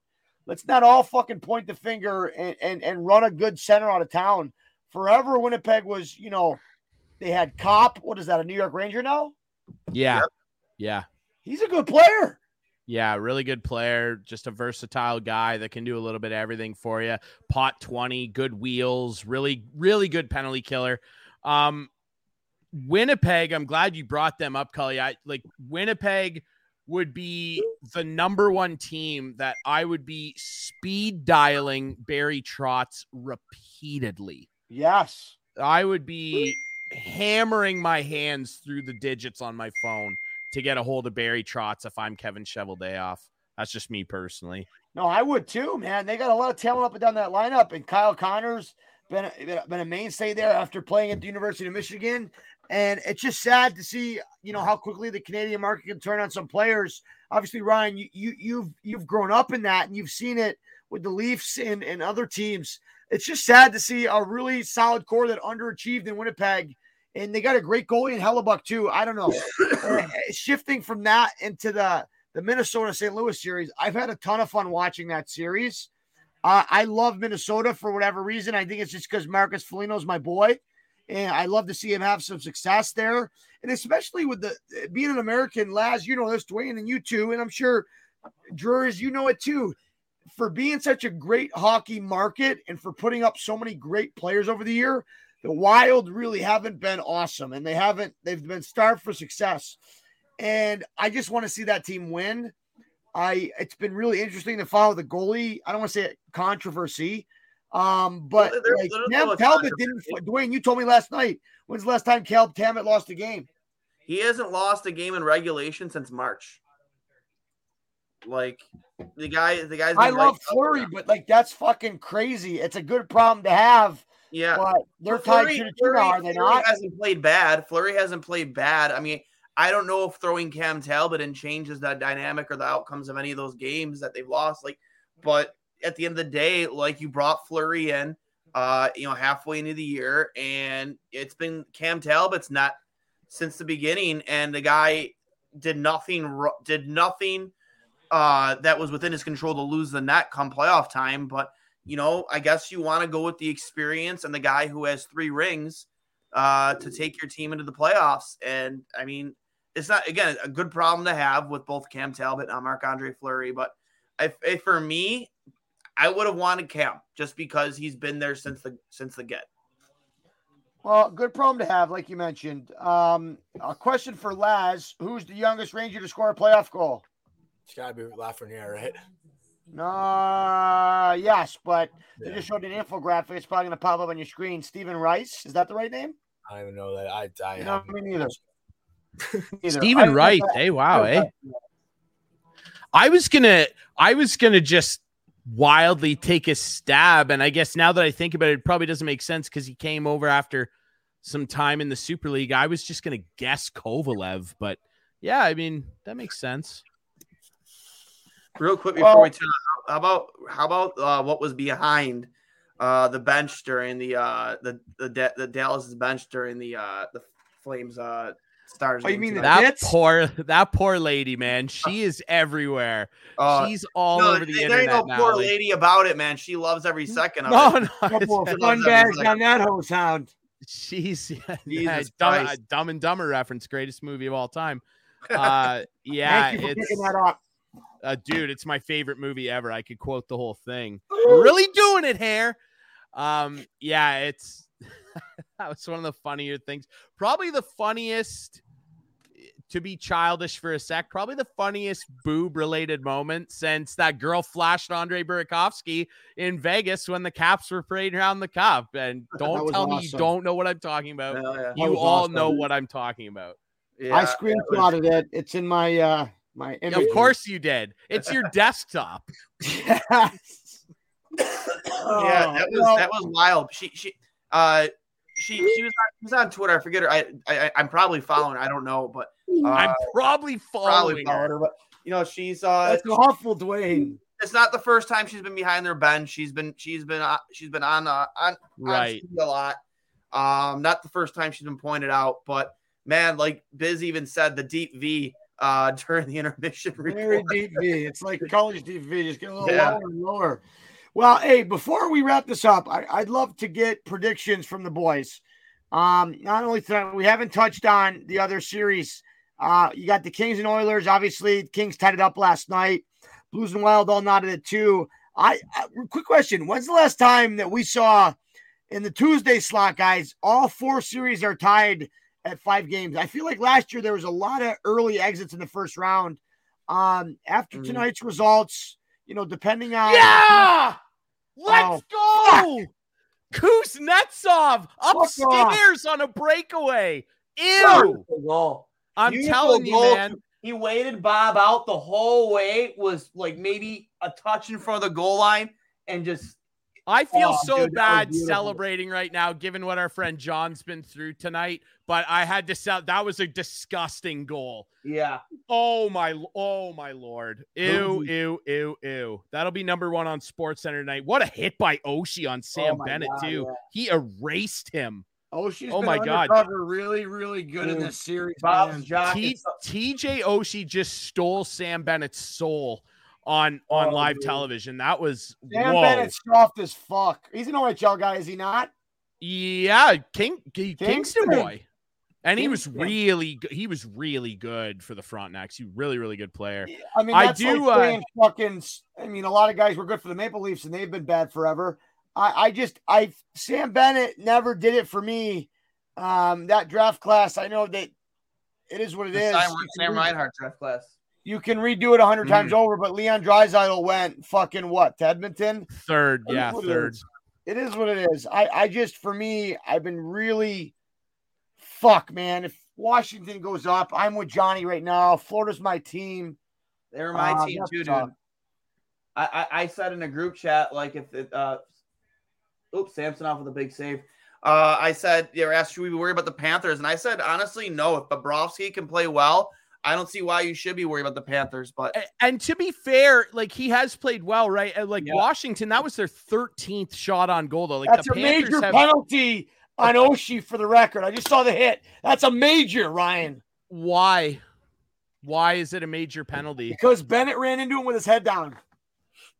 yeah it's it, it's a it's a wishful it's a wishful major penalty for sure No, yeah no, they better wake good up now though i mean holy cow johnny i do want to ask you before we let you go um you know assuming that the rangers because hey let's be honest they could go on a miracle comeback here but like let's look forward to the offseason now. It's been it's been a tough night. It's been a tough series for them. What's the number one thing that you would address on this roster? Um, well, first of all, I just want to apologize because you guys got me at my worst here. No no, No, you're good you're good dude dude. We understand man. Buddy, the this is a passion man. Like, it's, this It's is a a letdown. centric podcast buddy. You, you- you're you're not showing us anything we, we all haven't already done ourselves. I also just, dude, like honestly, I, I so badly like wanted to defend Ranger fans today against what Spittin' Chiclets posted, What but did they post? well like Ranger fans, ninety nine percent of the time, like they don't even like know hockey or play hockey to high level. that's They- not true. that's not true. No, but but like at the same time, my entire Twitter feed right now is full of people that are like, "This series is over. Igor sucks." Like, uh, like people are forgetting. Like we said before, Henrik Lundqvist didn't even win a fucking game in his first playoff series. Like, I I will I will say this because and this is just uh, general mhm. before I let you answer the question about the roster. I did read a crazy stat that 95% of the tweets on Twitter are tweeted by less than 10% of the user base. probably yeah. I actually. So uh, social media is not a great gauge on anything, especially sports fandom. Oh, these fans are morons. These fans. yeah. No, generally, a majority of every fan base is level headed people that just love watching their team. Love and there's the like a 5% that's on social media screaming about it.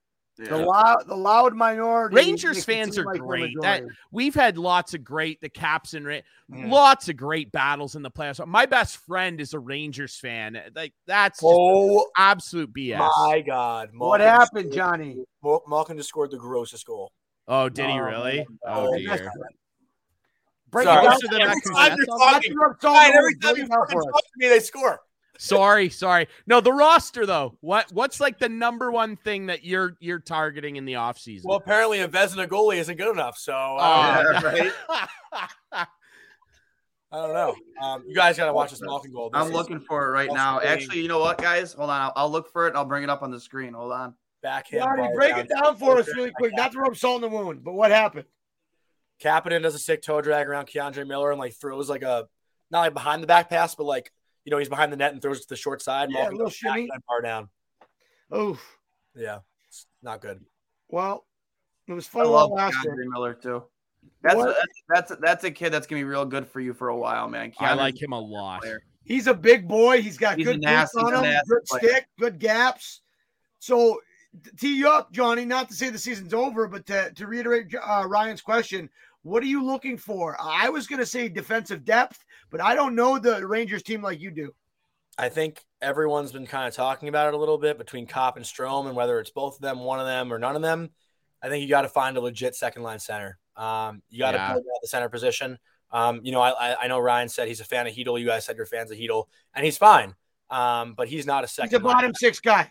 He's not. A, yeah, he'll never be He's a a top. good. He's a good depth piece. Yes, agreed. And he's good in the draw. He's good at the draw. Like if he's your third Yeah. line center for the next 10 years, That's hooray. You're, you're laughing. You're good. Yeah. Yep. I mean, we're also talking about a team here that went to the Stanley Cup final with Derek Stepan as a first line center. You know, like They did. They did. Yeah, like- they really did. I, I don't know what it is. I mean, it's so clear that they're not. I mean, not that many other teams are, but you can just tell. Like these Colorado teams, the the Hurricanes, they're just on a different level. Those two teams. I think those two. I was, I was the top two favorite teams to win the cup. I mean, I just thought those two all year were on a different level. Like as good as Florida was, I think there was a lot of concern in net with Bob if he could really get it done. Yeah. Um, and, and to me, like this Colorado team, like I don't think anyone can outskate them. Um, No, no. Carolina, I think just they just played simply the hardest out of any other team. Um, and and I think that's just that's just where you got to get to. Um, Do you have the Malkin goal? no, I'm that's bringing not, it up. I'm bringing it up right now. Hold on. it was I- gross. I do want to see it. I tuned in too late because I'm locked in on this uh, one goal lead for the Caps with six minutes. But Let me um, see here. But it's also man, like this has been the craziest Eastern Conference ever. All eight teams have hundred points. Like you it's never, insane. yeah, like and the bo- the bottom feeders have been just historically awful too. A, a large collection of them Yeah. looking down at like Montreal and Detroit. Ew, Good God! Like imagine being those fan bases right now. Like you know what? I'm actually I'm about, so I'm about to after this game ends, I'll probably post like a quick reaction video to this game, even though I pretty much was like half watching it. But um, you know, fucking Ranger fans are forgetting. Hey, guess what? The next two out of three games, guess where they are? MSG. You win game five, you get some kind of momentum. You go One into the hardest bars to play Yeah. in, yeah, you go into Pittsburgh with the Vezina winning goalie. Anything can fucking happen if you win game five. a hundred Anything can happen. percent. And then guess 100%. what? Come home for a one game take all game seven. Like everyone is so quick to think like three one is impossible. But guess what? The one sport where I think it is possible is hockey. Because all you need Absolutely. is one fucking momentum Yes. shift and everything changes. It's one Yeah. bounce, man. Ask Toronto fans. Ask Toronto fans how safe a three-one lead is. Man, it, it's a it's a bounce off some guy's ass cheek some years. Yeah. Sometimes Listen, it's just a bounce off an ass. Like, oh, Here you got go. the Malkin goal. Let's see this. And it's happening so and quick. steal it back, and then he just goes to the front of the net. Oh, that was an Oh wow, yeah. To yeah, get it yeah. back from from Kapanen. Once, Yeah. and now watch him lift the stick there, steals it, and now Miller's there, but he's watching. Oh, the it a backhand now chip bomb. man. And that's- first of all takes it away there. Watch him lift the stick. And that's Kapanen finally doing something. 'cause He's been not very good for them this series and down the stretch. He didn't have very good regular season either. Malkin, I'll say this about Malkin. He has one of the nastiest backhands in NHL history. The nastiest backhand goal I've ever seen. Oh, that first cup they won in 09. Carolina? Go look it up on, on YouTube. You know exactly what I'm talking Yep. about, Laz. Hat- The hat one against goal. Carolina when they swept them in the conference final, and Malkin comes and takes a loose puck from behind the net on his forehand, goes around glove side, and doesn't even look. He just shelves it backhand Gross. glove side. It's the grossest goal I've ever seen in my life. I can say this from a goalie's perspective: backhands are incredibly tough to read off the stick. Yeah. I remember my first practice with Kingston. Doug Gilmour came out with a goddamn flat blade, and I'm like, "What is this fucking old asshole doing?" Sure enough, Hall of Famer Doug puts a goddamn pisser on net, 90 miles per hour. Fucking smell the burning rubber off my goddamn fucking helmet. It's it's wild what Malkin can do with his backhand. It's wild that the kids of today don't realize how deceptive and how dangerous a backhand shot could be. Uh, but that Hardest shot to read in good. hockey, man. Hardest shot to read in hockey. It, uh, it's terrifying when they have some open ice in front, especially between the between the dots on their back. Well, even like that You don't goal with where that Malkin, he's going. drifting into that honey hole, right? Yep, yep, yep. Uh, yeah. Real quick before we before we and I, I know we said this a couple times. Uh, I I know we got your opinion of it last night, jury. Laz and Johnny, your opinions of Nylander. Wait a minute, last He's night. Johnny. I'm Cully. Cully, sorry. Cully and Johnny, your both of your opinions on the Nylander hold up going into the corner at the end of that game last night. I'll tell you what, if that was my college coach, Greg Carvel, I'd never put on that fucking uniform ever again. Dude, Ever. Love to like, hear it. that was ter- that was bad, man. That was so bad. And I, and I remember I tweeted out like, and I, that's the definition of this hockey team, man. Like when push comes to shove, and you really got to, you, you know what I mean? Like, and Grotzky said it going into the third period when all was pretty much lost for the Leafs. Like, you know, you have to win this period going into the next game. Just win the period and take some of that momentum into the next game. And like, you mm-hmm. start the period off well with a Nylander goal, and then you're so soft. Eh, the play was so soft, and just like, I mean, that right there for me just spells the way that series is going to end. Like that's it's over. On that note, I think when you have fifty million dollars sunk into uh, Morgan Rielly, Tavares, Nylander, Marner, and Tavares and Matthews, maybe that's sixty million. I just think it's tough. I think that looking back at that, like Kyle Dubas was, and you know Ryan, Kyle Dubas was Sault Marie's GM. Yep. Right? They they traded for Jack Campbell, which gave me my overage year. Thank you, Ryan, Kyle. Um, but fuck, man, like that Nylander contract. If you're if you know you're going to be paying Tavares, Marner, and Matthews up front, and that big contract for Rielly, how can you justify giving him fucking eight schmil a year? Well, like right now, he's he's making what six seven, six seven five. It's yeah, like it's just a it's it's a brutal looking play. Hey, hey, guys, I hit Oh no, I didn't see that. Mind if I hop? Yeah, no, no worries, Johnny. We, we, put you through enough. Thanks for the misery, fellas. I appreciate it. Thanks, Johnny. Hey, thanks for coming on. Lucas in a row. Thank you, guys. Bye. Yeah, no, it's it's a bad looking play, and I mean they Oh, got that a was lot to tough answer to for. They got a lot to answer for, and uh, it all starts tomorrow. They better come out flying. I feel bad that we've just absolutely got Johnny at his worst. Great guy. I've been following him on Twitter for some time. Uh, got some great tweets. Feel bad, and I, I can only imagine the the the vitriol that he's encountering on New York Rangers Twitter. I It's the worst when your team's Twitter was losing. Bad until I went down that rabbit hole. Yeah, it's the worst when your team's losing, and uh, again, it's like such a such a marginal like segment of any fan base that gets on there and does that, right? Because the majority of fans are Like turning the said, it's channel, putting it behind 5%. Yeah, like they're not on Twitter. Like the most negative people ever are generally the ones that are on Twitter shredding guys. And I mean, it's just kind of Yeah. like, okay, yeah, good for you. You could do so much better, you know. Like it, it's one of those things. Like criticism's valid, like criticism's valid, but going going so far as to say, oh, I like that one guy. I'd rather have Sorokin. I mean, That's like, just that's just dumb. That's moronic, man. let's let's hold on. I never once ever in my life through the the worst of the Caps playoff disappointments went, "Oh, I'd rather have X. I'd rather have Stamkos than than Ovi." Uh, Like, come on, like Nah, relax over here. Like, no, you would not. No, dude. you Oh, he's the greatest goal scorer of all time. There's no Yes, he is. He's the greatest goal scorer of all time. Like I, I don't want to hear I don't want to hear it, man. Like the, the fact that he's put up the numbers he has uh with the way the league is today and how much better the goaltending is, like it's it's really mind blowing that he that he can even He would he would he would have probably possibly broken that record this year had he not had to deal with the first lockout, what would have been his rookie year. Had Yeah. he not dealt with the second lockout, another shortened. Oh my God, Johansson breakaway! Whoa, big save by Bob. Big save by But, Bob. Um, and then the COVID shortened season, just all these all these work stoppages in the NHL. He might have broken it this year, if not this year, absolutely next season. Yeah, if if he doesn't miss all that time through no fault of his own, you're probably sitting 780 even right now. You're probably looking at 820, 830, maybe 840. Um it's pretty incredible that he still It might is. do it. Absolutely is. The Oh, Russian John, you machine guys- never breaks. You boys want to wrap this up? Yeah, Sure. I want to. I want to go out with one thought. Big thanks to Johnny and obviously Ryan, of course.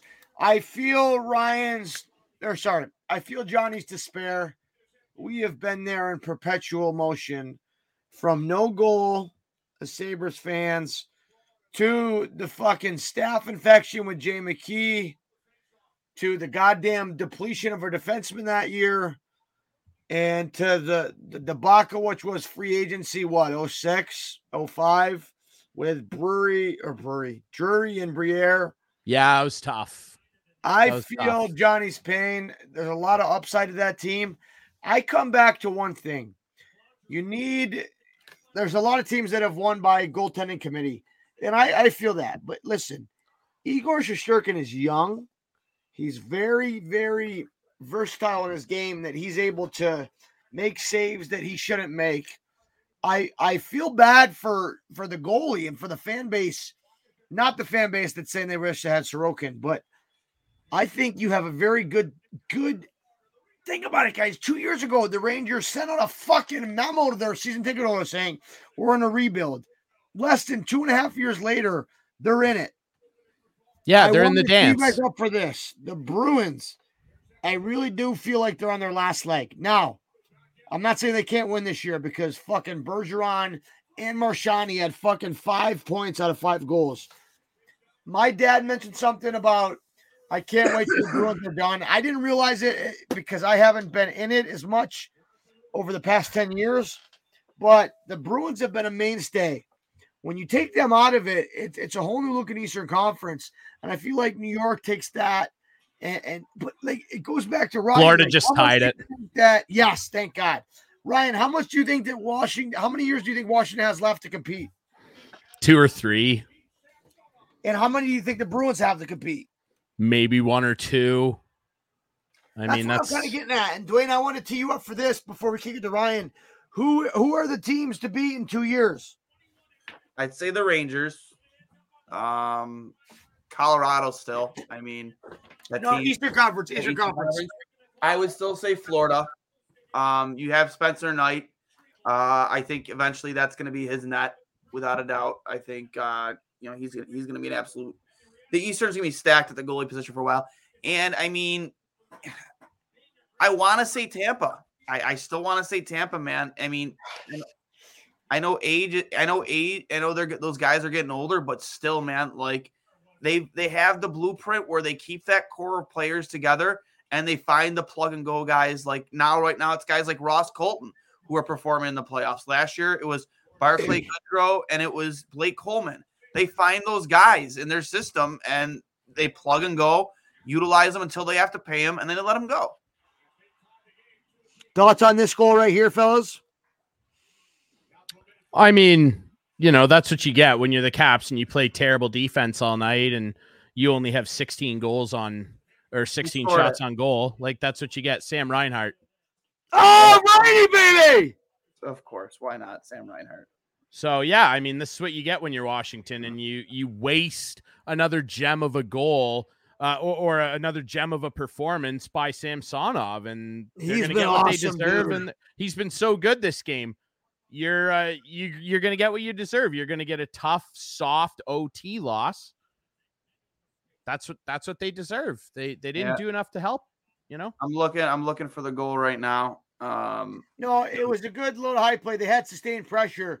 You know what gets me when you look at a lot of these wins over the past, you know, 10, I don't want to say 10, but let's just use 10 as a as a, as as a- as, as a metric. 10 years, Ryan, you touched on it earlier about the Larzella Askell and the Holtby save on Tuch.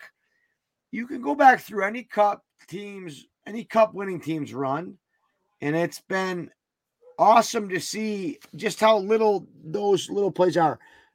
Breaking this down. Oh wow. Who's Sam that Reinhart right in his office there, dude. Like that's where he makes his money, dude. Right there in front of the net, dude. Uh, he, he did it in Buffalo, and he's doing it in Florida.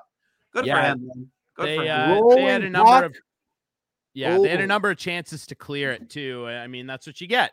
They're going to overtime, and the Panthers are going to score a really soft one because Samsonov, after playing so well, is going to be deflated because his team didn't help him, and he's going to let a soft one in. That's what he does. And uh, the Caps were awful in overtime in the regular season. Not that that means anything. You're a bounce away, but the Caps are losing this game. Like I'll be blown away now if they win. And and, and they they missed the empty net a couple a couple times too, and they didn't Playing work hard enough at six on five. Yeah, they're playing not to lose. That's Peter Laviolette hockey. That's what you get. Um, and when the Caps, it, you know, they they played so well on on Saturday. If if they end up getting eliminated by the Panthers, they need to implode that entire coaching staff. Do you think? Do you think they call Barry? Yeah, I had a, a buddy of mine that runs the Caps fan cast talk to me about that, and I was like, I just can't see it happening. with the way- well, they fired him. Like the Islanders No, no, fired but him. The Islanders fired him. Yeah, yeah. You know that? That's what you were talking today. about earlier. I thought you were talking about the. Ca- I was confused because I thought that the, the, the Islanders poached him when you said that he got fired.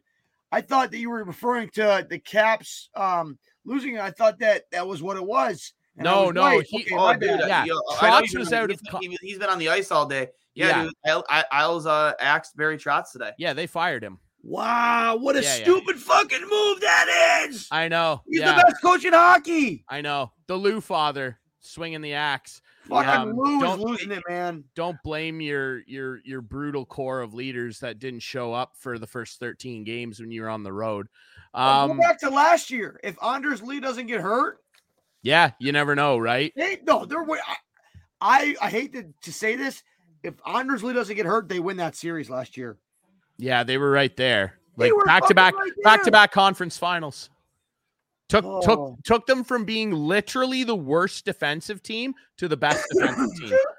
Trotz is Trotz is a maestro. I don't think he's coming back to Washington. It ended pretty not great, like cup and everything, but ownership. Uncle Ted wanted to invest in a brutal coach for his basketball team and invest ten million dollars a year in the guy they hired to to coach the Wizards. That worked out really well. Don't spend money on the guy that brought a long-awaited title. I, I just can't see it. It, Yeah. it would. I I don't think It'd be so. wild. I would welcome it because I'm sick of Laviolette stifling our special teams and our offense, but uh, I just can't see it. Wishful This is the thinking. way I look at it. You have Barry Trotz being hired here, and him being fired here, and Yep. them going down. Yeah, the Barry Isles are. the best coach in the NHL. I think By the so way, too. guys, golfing today at Glen Oak, and I found a Toronto Maple Thanks for the invite, Dwayne. Uh, okay, you're on the ice all day, but uh, Toronto Maple Leafs alumni golf ball, Oh, that's pretty funny. right? So I'm assuming this is made like at a, A sign? No, I, I've no. I mean, tailor made. Uh, Yeah. So It's a sign of things to come, maybe. maybe, yeah, exactly. Uh, that's what I was thinking. I'm gonna, post, I'm gonna post that later. I found this today uh, while golfing. Sign of things to come. Uh, anyways, man, I'm, let's wrap this up, buddy. Uh, because I know Ryan is dying. Overtime Watch is us have to coming. go into overtime here. Yeah. We'll I see. have a Spitfire's golf ball like that, Dwayne. Oh, do you? Yeah, I gave it to my brother. He shanked it in a lake. Beautiful. Well, hey, episode ninety nine. Couple clicks for the great one. right? I uh but listen, I I I uh we got a big show in store for episode 100. Um as of right now, Andrew Peters booked to come on with us, uh Sabres alumni, host of After the Whistle. Friend of the Also- program, Andrew Peters. Also believe Craig Rivet will be joining him. We will see. Nice. Uh, I'm extremely excited for that. Uh, but anyways, boys, it's always been a it's always a pleasure. Uh, any final thoughts? Go Panthers, go! Yeah, I, go Caps, and it was fun to have Johnny on. Sorry that the night went that way for him. We we've all been there before. Um, his Rangers are going to be okay in the long term, though, and uh, yeah, Yeah. always a pleasure to join you guys. I'm available whenever you need me. Brian, Oh, you're for the best, buddy. But I'll uh hang up and listen. This has been episode 99 of Two Goalies, One Mic, brought to you by Outlet Liquor, the place to buy a case. Uh, get over to Outlet Liquor over on George Urban Boulevard. I don't know what that's all about, but uh, Oh, hold on. oh. They're just showing that Malkin goal again. Uh, thank God Johnny wasn't on with that. Uh, but again, get over to George Urban Boulevard, get your case, uh, place to buy a case, don't haste. And uh, we will talk to you for episode 100 with uh, Andrew Peters, possibly Craig Rivet from After the Whistle. Maybe we'll bring Ryan back on. Uh, guy's an absolute wagon. And uh, Cully, I'll let you get to bed. Uh, and we'll talk to you later. Hey everybody, this is Dwayne from Two Goalies One Mic, a show where we give you a behind the mask coverage of the greatest sport on earth, whether it be happening right here in Buffalo or around the hockey world. Now you might be thinking, "Hey Dwayne, why would I want to hear what you two idiots have to say about hockey?" Well, first of all, rude. Second of all, we bring in coaches, players, analysts from your favorite programs from ESPN to Sportsnet to TSN. We're always on it. If you're a Sabres fan or just a hockey fan, you can download us on Apple Podcasts, Google Podcasts, Spotify, wherever you get your podcasts. And of course, you can check us out at trainwrecksports.com or the Dean Blundell Podcasting Network. Thank you for your support, guys, and I'll hang up and listen. The podcast Super Friends is a monthly meeting of five podcast producers. Hi, I'm Katherine O'Brien from Branch Out Programs in Baton Rouge, Louisiana. I'm John Gay from Jag and Detroit Podcasts. I'm Matt Cundill from the Sound Off Podcast Network. I'm David Yas from Pod 617, the Boston Podcast Network. And I'm Johnny Peterson from Straight Up Podcasts. Together, they form the Podcast Super Friends, an alliance of podcast masterminds sharing best practices, insights, and discussions to help make you a better podcaster. Follow or subscribe to the show on Apple Podcasts, Spotify, Google Podcasts, or at soundoff.network. Come on, let's go to the Blue Hotel. Wanna live at the Blue Hotel. The podcast that goes everywhere the imagination dares. It's for the open minded, the pleasure seeker. It's Jeff Woods with the new podcast about relationships and sexuality, theme based with special guests, The Blue Hotel Hotline, and every episode climaxes with an adult bedtime story.